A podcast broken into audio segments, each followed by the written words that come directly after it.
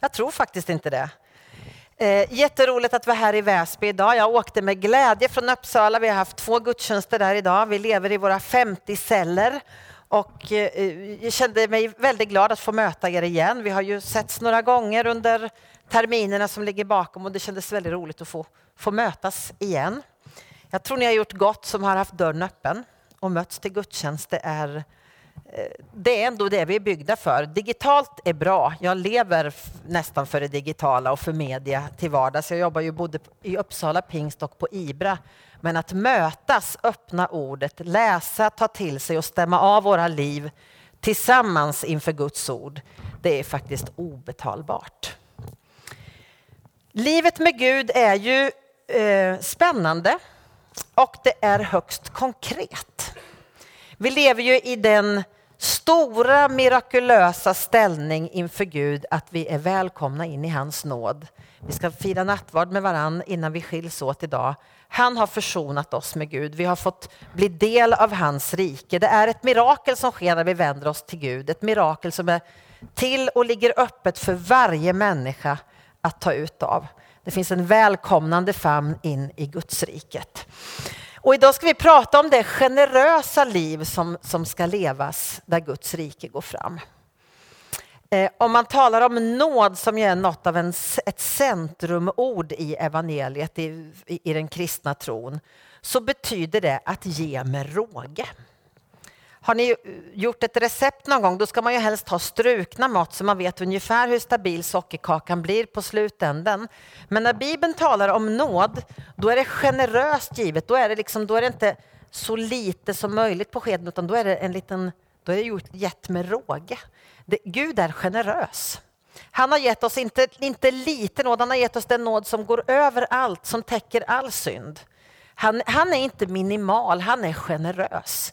Och det tror jag är uppmaningen när vi läser Bibeln idag, att det är också en uppmaning för våra liv. Ge generöst så får du generöst. Ge snålt så får du snålt. Så säger bibeltexterna. När jag var liten då spelade vi ofta sällskapsspel i min familj, i alla fall på loven. Jag kan minnas de här härliga jullovsdagarna när man kunde sitta i timmar och spela Monopol. Vi var ganska många syskon, det tog ganska lång tid och det var väldigt spännande. Så jobbade man med Monopolet och så gick man runt med sin pjäs och så köpte man gator och så hoppades man få de där värdefulla gatorna. Så hoppades man att mamma och pappa och syskonen skulle hamna där och så fick man en fet kassa. Det hade hänt mig den här dagen det här jullovet, den här mellandagsaktiviteten. Och sen så fick jag upp ett kort i, i, eh, på kommandot när man skulle ta upp ett kort och då skulle jag betala 30 procent av allt jag ägde och hade i denna kassa som jag hade byggt sig ganska stor. Och då sa jag så här, nej det här går inte. Jag, kom inte kunna, jag hade kämpat så för att få ihop min hög. Och jag var helt omöjligt för mig att tänka att jag skulle pröjsa 30 procent till banken bara för att jag fick ett kort.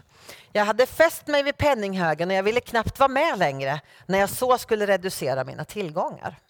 Men idag ska vi prata om pengar och nu ska vi tala om att ge till Herren. Då kan man ju först fråga sig, är det så att, att vi har fått något och sen ska vi avstå något för Gud? Eller har vi fått allt av honom från början? Betalar jag tiondet eller är jag i den goda affär där jag får behålla 90 procent? Det kan man fundera på. I Malakis bok i eh, Gamla testamentet så står det talas faktiskt ganska konkret om givande och om tionde givande. Vi kan läsa från vers 10. Här går profeten till rätta med folket. Det har varit si och så med tiondegivandet och så ska han liksom få tillbaka det här, den här gudstjänsten på plats bland folket. Och då skriver han så här i vers 10 i kapitel 3. Kom med hela tiondet till förrådshuset så att det finns mat i mitt hus. Sätt mig på ett sådant prov, säger Herren Sebaot. Då kommer jag att öppna himlens fönster och låta ymnig välsignelse strömma ner över er. Om man fortsätter i vers 11 så står det så här, jag ska skrämma bort gräshopporna så de inte förstör markens gröda för er och så att era vinodlingar inte blir utan frukt, säger Herren Sebaot. Då ska alla folk prisa er lyckliga och ni ska få ett härligt land, säger Herren Sebaot. Det verkar ha varit så att man har gett gåvor men det har inte varit fullt. Det har inte varit fullt ut, man har behållit en del för sig själva och då får profeten Malaki ärende att tala till folket och säga Kom igen, om ni ger fullt tionde så finns det någonting som, det finns en payback på det. Ge det inte i ditt vinstsyfte, men när du ger till Herren det han har begärt och bett om, 10 procent, då ska jag öppna himlens fönster och låta ymnig välsignelse strömma ner över er. Så det är både ett, vi avstår något, men vi får också något. Fullt tionde till förrådshuset, för det behöver finnas mat i mitt hus. Det tror jag du var inne på lite Per. Gud behöver.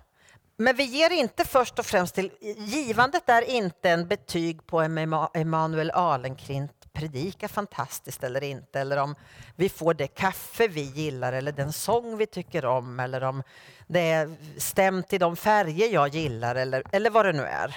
Det är inte mitt betyg på församlingens mått att leva upp till min smak, utan det är mycket, mycket större än så. Det är till honom vi kommer. Han som har ett namn som är högt över alla andra namn, han vill ha gemenskap med oss även på det ekonomiska området för att kunna välsigna. Jag avstår något i mitt liv för att få del av så mycket mer ur hans liv. Att leva ett välsignat liv. Att ge med råge, att ge generöst, verkar också kicka in något av välsignelser. Då ska himlens fönster öppnas och ymnig välsignelse strömma ner över er. Det låter väl fantastiskt att leva ett välsignat liv. Till och med var det så i versen som jag läste, vers 11, så verkar det som att när vi lägger hos Herren det som tillhör Herren och låter han vara Herre i våra liv, så är det en del trista saker som skulle kunna hända som inte kommer att hända. Det är inte mystik, det är, liksom inte, det är inte byteshandel, men det verkar som att när vi har lagt våra liv i hans hand, då har vi ett sånt skydd, en sån välsignelse över våra liv, så att de där gräshopporna som ville äta upp något kan inte riktigt komma åt. Nästan märkligt, men, men det är faktiskt vad texten säger. Har du varit med om det någon gång? När man kanske inte ens har tiondet. Man har så mycket intecknat, så mycket, en riktigt tuff månad. Och så sparar man lite på det där tiondet och tänker jag får se om, det, om jag kan ta det på slutet. Jag har i alla fall varit med om, jag kan vittna i mitt eget liv, att det är då jag får parkeringsböter. Eller det är då det kommer den där extra räkningen som jag inte hade räknat med. Jag tror att det faktiskt ligger en hemlighet att vi avsäger oss det som är hans. Så är det något av beskydd även för extra utgifter, extra förluster som verkar finnas i det. Han ska skrämma bort gräshopporna så att de inte förstör markens gröda så att vinodlingen inte blir utan frukt. Det finns ett välsignat läge när vi ger upp något för något som är större än oss själva så finns det också någon typ av välsignelse, strömmande välsignelse men också ett skydd för oss, för våra ekonomier. Att det finns mat i Guds hus. Och Gud, i den här texten är Gud faktiskt lite han, är liksom, han utmanar lite, men, men pröva då. Om du inte tror på det jag säger, så prova. Så får du se. Och jag har mött så många som har provat och det har visat sig vara sant. De kan tala om de där ymniga välsignelserna och de där, det där beskyddet över ens liv. Den period i i min familjs liv, jag och min man, vi var ganska nygifta. Vi var missionärer i Mellanöstern på den tiden. Vi bodde på Sypen men var på väg vidare för, att, för ett arbete som växte så vi behövde finnas i Jerusalem under en period.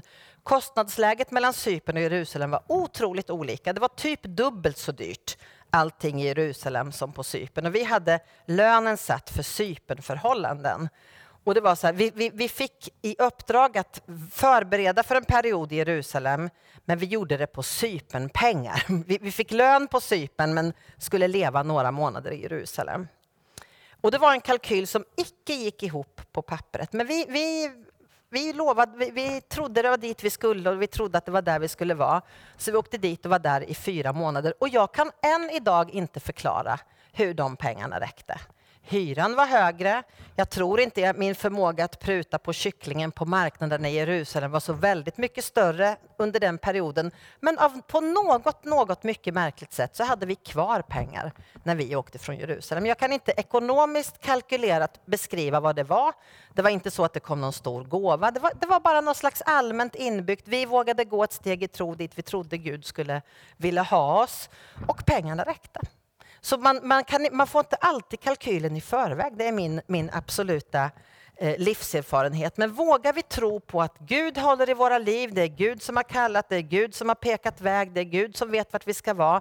Så verkar det som att när vi ger det vi har så, så ser han till att det räcker till. Så jag har själv sett på mitt eget konto det miraklet. Jag kan inte förklara hur. Det var ingen, fanns ingen transaktion jag inte kände igen, men det var mer kvar på slutet än vad jag tyckte mig kunna förvänta när vi gick in i den perioden. Sätt mig på prov, kom igen! Sätt mig på ett sådant prov. Så finns hans välsignelser att vänta.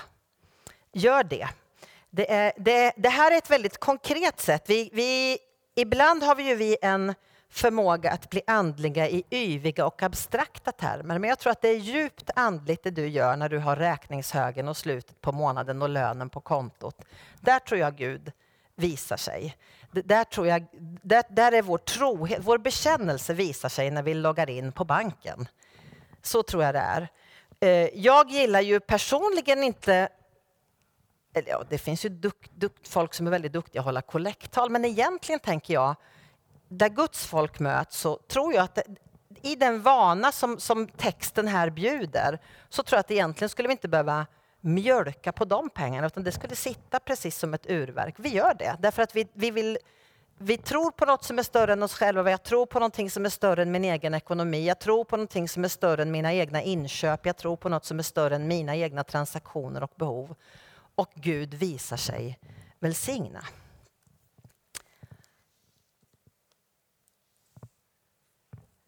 Det hade kommit in ett eh, sätt att prata där Malaki eh, lever. För det, det, Guds folk har börjat tala så här. Han säger i den fjortonde versen, ni har sagt det är meningslöst att tjäna Gud. Vad har vi för nytta av att rätta oss efter vad han har befallt och gå i säck och aska inför Herren? Och så, så tycker man att det är de fräcka som, som lyckas. Att, att tjäna Gud, det, det tjänar ingenting till. Och så har man, man har börjat snacka ner ett trofast liv inför Herren. Så har de som fruktar Herren börjat tala. Men Herren har lyssnat uppmärksamt och låtit göra en förteckning för att ingen som fruktar Herren och aktar hans namn ska glömmas. Den dag jag griper in, säger Herren Sebaot, ska de vara min dyrbara egendom. Jag ska måna om dem som en far månar om den son som tjänar honom. Då ska ni återigen se skillnad på rättfärdiga och gudlösa, på den som tjänar Gud och den som inte tjänar honom. Det verkar ha funnits en tid i de här troendes liv när det vart inte What's in it for me? De tyckte inte det var så mycket för dem. Och så får Malaki undervisa dem om den välsignelseläge man kan hamna i som de hade tappat bort. Säg inte att det inte, att det inte gör skillnad att tjäna Gud, för det gör det. Säg inte att det inte finns välsignelse, säg inte det. För det visar sig i det långa loppet vart välsignelsen ligger. Så Malaki han byter talet hos de troende och han preppar dem och peppar dem för att föra fullt tionde till förrådshuset. För han önskar så att de ska få leva i det läge där Gud kan välsigna. Att överlåta sig till något som är större än mig själv, till något som kanske inte ens är logiskt varje given månad, men som ändå visar sig ha Guds nåd, Guds med råge fyllda mått över ditt liv kanske just ligger i din trohet i givandet. Eh, det, pengar är ju inte fult i sig. Pengar är ju superbra att ha för man kan göra saker med dem. Det här huset är jag helt övertygad om hade inte stått här om det inte hade funnits pengar i Guds hus. Men det fanns och det byggdes och det kunde göras till en plats. Jag tyckte det var helt underbart när jag svängde av motorvägen idag. Jag tänkte, Tänk att det är så många bilar som ändå har svängt av. Man åkte inte till Burger King, man åkte inte till Väsby centrum utan man skulle avdela i tid också att prisa Gud. Mitt i Storstockholm, mitt i Väsby, så var det så här många som bestämde sig för att nu avsätter vi timmen en och en halv för att vara med och prisa Gud. Precis som vi kan avsätta av våra medel. Penningen, säger Bibeln, är en god tjänare men en väldigt dålig herre. Det är jättebra att ha pengar, det är, det, det är bra medel. Men om det styr våra liv, då blir det inte bra. Om det går före Herren själv, då får vi nog orsak att återkomma till Malakitexten och stämma av våra liv och vikta om och prioritera om. Jag har mött tillräckligt många människor som man kan se upp till därför att de har gjort mycket pengar. Det finns en, finns en, en väldig sporre i att tjäna pengar, göra pengar. Om businessen går bra så finns det något väldigt eh, lockande och härligt i det när det växer. Vi älskar tillväxt även på ekonomins område. Men jag har suttit med tillräckligt många som har allt de behöver på ekonomins område men har väldigt, väldigt lite att egentligen leva för som är större än just det. Och då är även en förmögenhet ganska fjuttig. Så pengar är bra medel men väldigt dåliga. Väldigt lite att dö med och att dö för men väldigt bra att ha medan vi lever för Herren. Så pengar i sig talar inte Bibeln illa om men vår kärlek till pengar kan bedra oss. Om man ska se då vart, vart ens prioriteringar ligger. Om man ska, eh, på kriminalavdelningen när polisen utreder, om man ska reda ut hur, hur, hur brott, brottssyndikaten går och hur klaner och, och maffiastrukturer är fördelade och vad som händer där, då säger man follow the money. Titta vart pengarna är, där ligger det. Dit pengarna går, där ligger prioriteringarna. Det kanske är på droghandel eller vad det nu är i de kriminella gängen. Vart tar våra pengar vägen? Om, om du följer dina pengar, vart tar de vägen då? Styr de ditt liv eller är det ett bra, ett bra medel i ditt liv? Är det, är det pengarna du tjänar eller är det Gud du tjänar? Det säger faktiskt Bibeln i Matteus. Om vi går till Matteus 6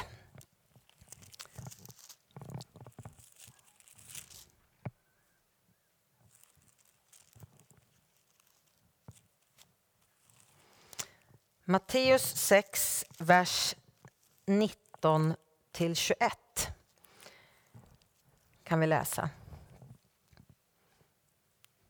Det är Jesus som undervisar i bergspredikan. Han säger så här, samla inte skatter här på jorden där mal och mask förstör och tjuvar bryter sig in och stjäl. Samla skatter i himlen där varken mal eller mask förstör och inga tjuvar bryter sig in och stjäl. Ty där din skatt är, där kommer också ditt hjärta att vara. Vad är ditt hjärta? Och sen står det i vers 24.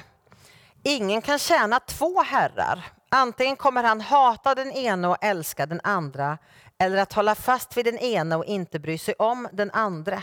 Ni kan inte tjäna både Gud och mammon. Vi kan tjäna Gud och ha pengar, men vi kan inte tjäna både Gud och mammon som styr, styrning i våra liv. Men vår förmögenhet eller våra tillgångar eller vår brist på tillgångar, de pengar vi har, de kan komma under Guds inflytande och få bli föremål för Guds välsignelse. Men vi kan inte tjäna två herrar. Vi kan inte ha en herre här på söndagen och så, så byter vi herre imorgon och så kör vi mammon måndag till fredag. Utan Gud vill vara med hela vardagslivet. Men när du gör en god affär imorgon eller gör ett bra jobb och får en stor lön så, finns, så går ju till, i ett sunt tiondegivande så går ju det tillbaka, då får ju församlingen del av det, Gud får del av det.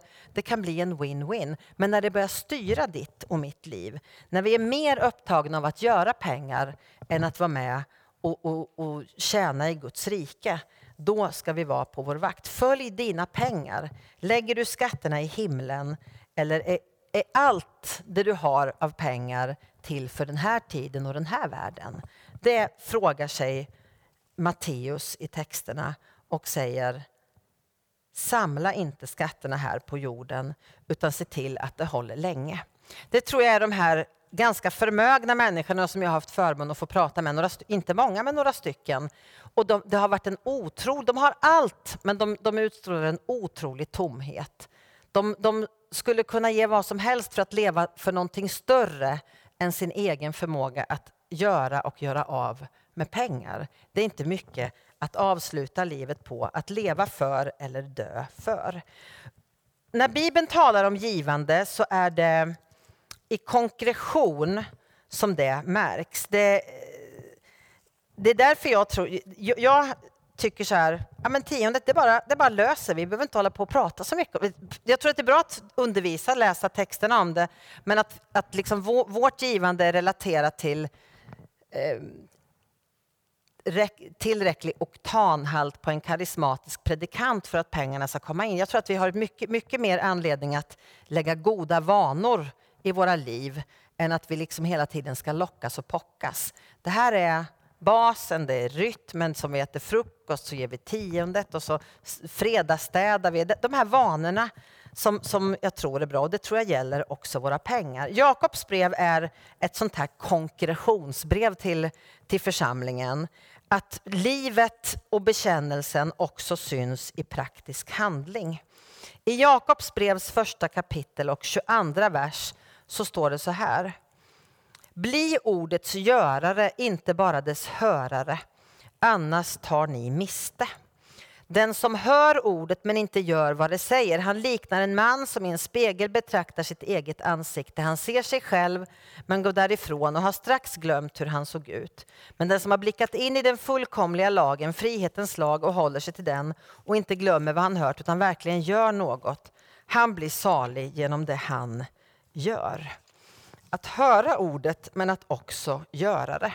Och då sitter vi ju där med räkningshögen. Det är där någonstans tron tar sitt uttryck. Jag skulle verkligen vilja uppmuntra dig att se den situationen i din månad och tänka Gud, du ser hur tajt det är eller hur överflödigt det är. Jag skulle så få önska leva med mitt liv så att det finns en, ett, en strömning av dina välsignelser och att ditt hus är fullt, att du har ditt och då har han lovat att ge mig mitt. Pröva mig, sa Gud faktiskt i texten. Och att göra det. Och jag tror när vi ger, när vi kommer till kontot och transaktionerna och räkningsbetalandet så tror jag att först och främst tror jag att det är för att Gud har uppmanat oss till det som vi ska göra det. Eh, det, det, finns också en koppling till välsignelse. Vem vill inte leva ett välsignelserikt liv? Men det är större än att vi bara, det är inget lotteri. Att vi liksom chansar och hoppas, utan det är en större garanti än så. Då ska jag öppna himmelens fönster över ditt liv och, och välsignelserna ska strömma. Det säger han själv.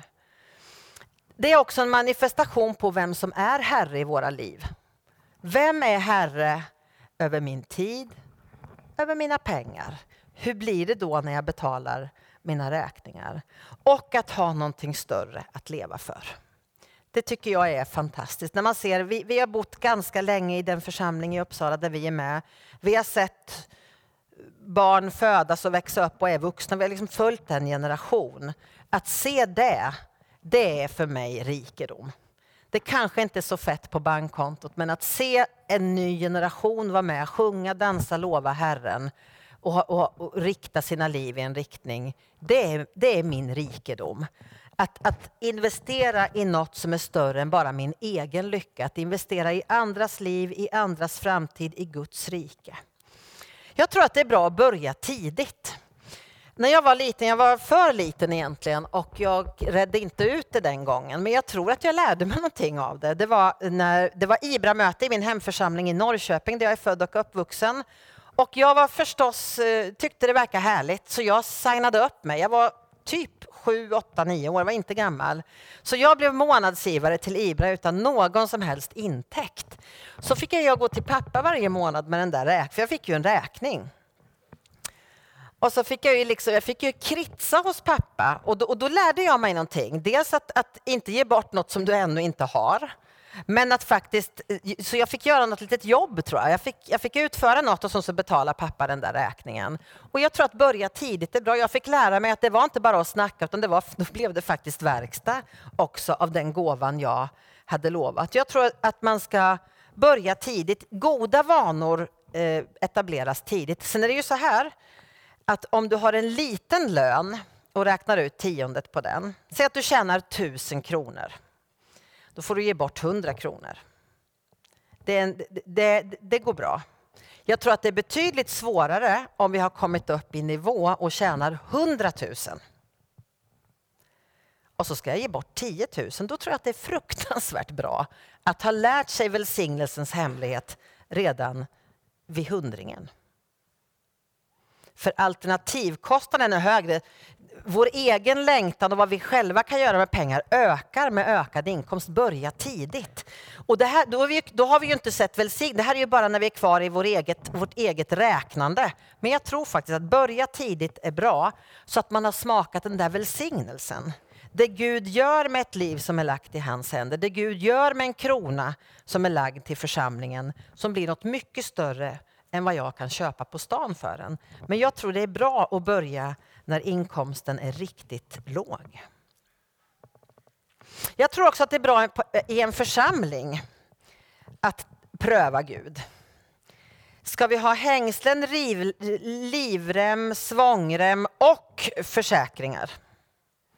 Eller tror vi att Gud förser även här? Vi hade en period i vår församling, den församling jag tillhörde, vi hade, vi hade sålt en fastighet, vi hade gott om pengar. Det var betydligt svårare då att få till tiondet. För det fanns alltid pengar. Nu är vi i den lyckliga omständigheten att högen finns inte mer. Vi har renoverat upp den precis som vi hade planerat. Men det är sunt i en församling att inte veta. Sen ska ni be mycket för Per för att vara ekonomiansvarig. Det är att sitta med församlingens ackumulerade behov av både tro men också tacksägelser.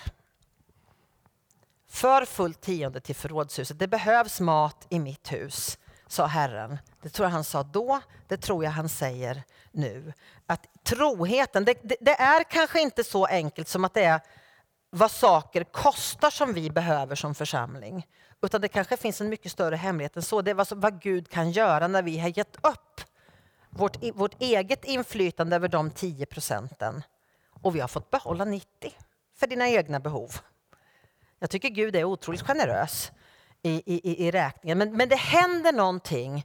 Hans fönster öppnas och hans välsignelser vill strömma över ditt och mitt liv. Det är ett mirakel som faktiskt pågår hela tiden.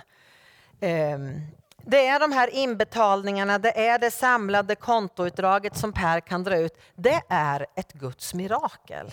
Att få vara med i det miraklet kommer ge tillbaka också till dig. Men vi gör det inte för att få välsignelserna, men när vi, i det att vi ger upp något av vårt eget och säger det är du som är vår Herre, då får vi del av hans välsignelse. Dessutom är det så när vi har en Herre som är större än oss själva, då är också alla de bekymmer, tillkortakommanden, skulder och ont om pengar som vi kan ha, de är också hans. Vi har avhändat oss rätten i en mening över våra egna liv och vi, vi, har, vi har gett upp något av vårt eget men vi kan också delegera upp vår problembank. Har du ett bekymmer och lever i en relation där du har gjort Jesus till din Herre, då har han också ansvar för dina bekymmer. Det är helt fantastiskt. Det är väldigt få ställen man kan delegera bekymmersidan till. Men så är det faktiskt. Jag ska se till att du har allt du behöver. De eventuella bekymmer som kan förstöra din ekonomi, jag beskyddar det. Dina bekymmer är han garant för när du har lagt hela ditt liv, även din ekonomi, i hans hand. Goda vanor. Jag såg det med egna ögon mycket konkret bara för några veckor sedan det blev i ett ögonblick liksom fick jag hela, hela tionde predikan uppspelad för mig i en liten scen. Och det var när vi kunde återses till gudstjänst i Uppsala den 30 augusti. Då hade vi haft kyrkan stängd sedan mitten på mars. Vi har, har ju ofta mötts ganska många. Vi, hade, vi bestämde oss för att stänga under, under smittans eh, peak och kom att ha dörren stängd fram till slutet på sommaren. Och då kom det en liten dam tillbaka till församlingen. Hon hade längtat till Guds hus och hon hade då samlat sex månaders ackumulerat tionde i kontanter. Och det var så vackert när hon kom tillbaka. Första, gången, första dagen kyrkans dörrar åkte upp så åkte det i, jag vet inte hennes inkomst, men jag tänker mig en ganska ordinär pension. Och det var ändå en ganska tjock bunt. Det hade hon samlat månad för månad, låtit högen växa. Och så när dörrarna åkte upp, då skulle det hem till Guds hus. Att placera sitt liv där Gud kan välsigna. Gud välsigne dig att ge. Det finns exempel i Nya Testamentet där fari, några fariseer, fariseerna riskerar att hamna i onödigt dålig dager, men några fariseer hade totalt snöat in på detaljerna i hur tiondegivandet skulle gå till. Det var dill, tionde på dill och tionde på mynta och det var liksom väldigt detaljerat och puttinuttigt och, och, och, och zoomat. Så Jesus gick till rätta med dem. Jag tar upp den sen. I Matteus 23 och den 16 versen.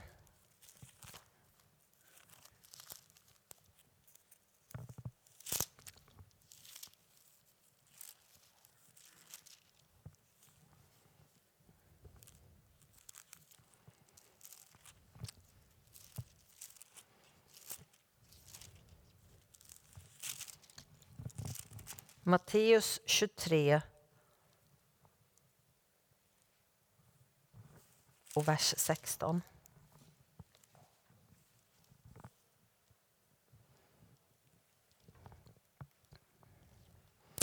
Ve er ni blinda ledare som säger svär man vid templet betyder det ingenting men svär man vid guldet i templet är eden bindande. När blinda dårar, vilket är för mer guld, guldet eller templet som har gjort guldet heligt. Ni säger, svär man vid offeraltaret så betyder det ingenting, men svär man vid gåvan som ligger på det är eden bindande. Ni är blinda. Ni blinda, vilket är för mig? gåvan eller altaret som gör gåvan helig. Den som svär vid altaret svär både vid det och vid allt som ligger på det. Den som svär vid templet svär både vid det och vid honom som bor i det. Och den som svär vid himlen han svär både vid Guds tron och vid honom som sitter på den. Ve er skriftlärda och fariséer, ni hycklare som ger tionde av mynta och dill och kummin men förstummar det viktigaste i lagen, rättvisa, barmhärtighet, trohet.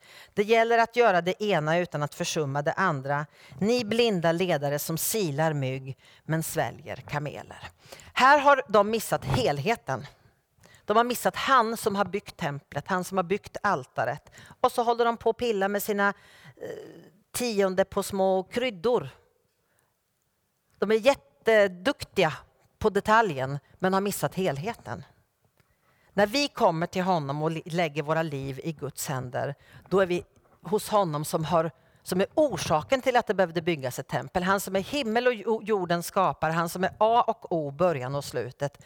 Och det är hos honom vi är välkomna med våra gåvor. De här hade zoomat in och snöat bort och blivit, gjort något superdetaljerat system men missat vem han är. Gud välsigne dig att ta din ekonomi, In, inte gå bort i det detaljer, varken in, som individer eller som församling. Bli så rättfärdiga så det blir så svårt och krångligt. Men zooma ut och titta, vem är det vi tjänar?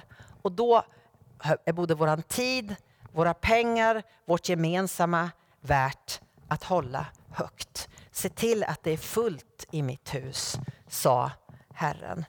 Och jag vill bara till slut läsa slutversen i Matteus 6 och 33 som jag tror sammanfattar mycket av det vi har läst av texter idag. Gör er inga bekymmer, fråga inte vad ska vi äta, vad ska vi dricka, vad ska vi ta på oss. Allt sånt jagar hedningarna efter, men er himmelske fader vet att ni behöver allt detta. Sök först hans rike och hans rättfärdighet så ska ni få allt det andra också. Allt för honom inte snöa in i våra egna detaljer. Allt för han som är stor, han som är värd att både leva och dö för. Han som är värd att ge gåvor till, han som är värd att ta emot välsignelser av. Han ger välsignelser fast vi inte är förtjänta av dem. Så i det i den stora perspektivet så kom, tror jag faktiskt att också de samlade resurser som vi får på kontot varje månad hör hemma hos honom. Han tar hand om det du behöver. Ge honom först så, och pröva honom så räcker det nog ända till slutet av månaden. Amen. Vi ber tillsammans.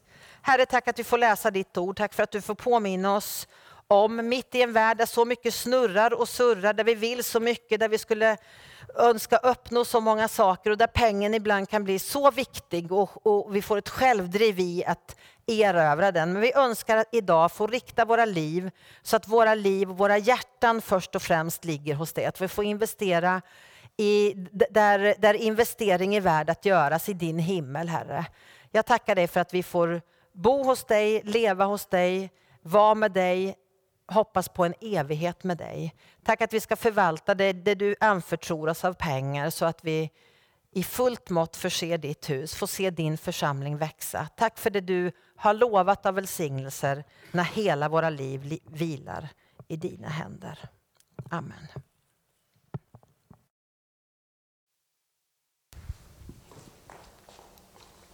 Tack så jättemycket. Eh, vi ska snart gå in i en nattvardsstund och eh, Per och, eh, eller vad säger jag, Lars och Barbro är välkomna fram som ska dela nattvard här tillsammans med oss. Eh, och eh, Sådär. Eh, och jag skulle vilja be att vi, vi ställde oss upp tillsammans. Eh, jag vill bara, bara börja, eller sluta där vi började. Gud vill inte ha dina pengar. Han, han vill faktiskt inte ha dem. Han bryr sig inte om dem. Utan han bryr sig om dig. Han är på jakt och han är ständigt på jakt. Inte efter ditt konto utan han är på jakt efter dig och ditt hjärta. Och enda anledningen till att vi talar om pengar det är därför att vi vill använda pengarna för att visa vart vårt hjärta ligger. Men men du vet, våran kyrka handlar inte om, handlar inte om, om ditt konto, utan handlar om att du investerar med dig själv. Vi bygger en gemenskap av personer som har hittat en mening i sitt liv och ett syfte som är större än de själva. Det är det vi tror på, det är det vi sätter vårt hopp till. Och därför vill vi varje söndag ge tillfälle att säga det för första gången eller att bekräfta det.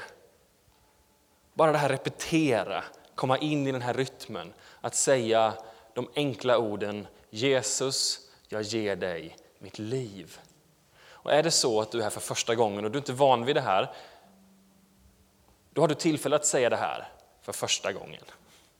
Eller så har du gått till den här kyrkan hundra gånger och du har sagt det här varje söndag, men du är i vilket fall som helst välkommen att säga de här orden tillsammans med mig. Jag kommer räkna till tre och sen så är du välkommen att säga det i kör. Ett, två, tre. Jesus, jag ger dig mitt liv. Och utifrån det livet så ger vi vidare av det som vi har fått av honom. Det här är det